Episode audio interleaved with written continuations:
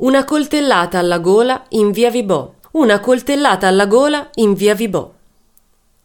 In via Vibò, nel giardinetto incastrato nelle case popolari della periferia nord della città, un gruppetto di quindicenni di origine romena sta chiacchierando attorno a una fontanella. Ad animare la discussione è il calcio e il nuovo allenatore della loro squadra del cuore, la Juventus. Sono le 17.30 quando lo spensierato pomeriggio della comitiva viene interrotto da un gruppetto di ragazzi, dei connazionali poco più grandi di loro, che si avvicina chiedendo a uno di loro una sigaretta.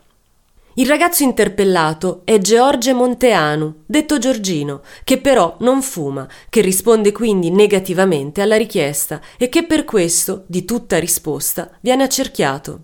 I loschi individui passano poi a un tentativo di rapina, in cui provano a sottrarre al giovane un Nokia regalatogli dai parenti per Natale. Il ragazzo però si oppone e viene allora picchiato. Calci, pugni, finché qualcuno non tira fuori addirittura un coltello che colpisce mortalmente Giorgino alla gola. L'aggressore si dilegua e scattano subito i soccorsi. Quando arriva il 118, le condizioni del giovane sono però disperate. Quando arriva in ospedale è già morto. Grazie alle immagini, riprese da alcune telecamere della zona, vengono presto indagati e arrestati due fratelli, visti poco tempo prima dell'aggressione comprare alcuni cartoni di vino.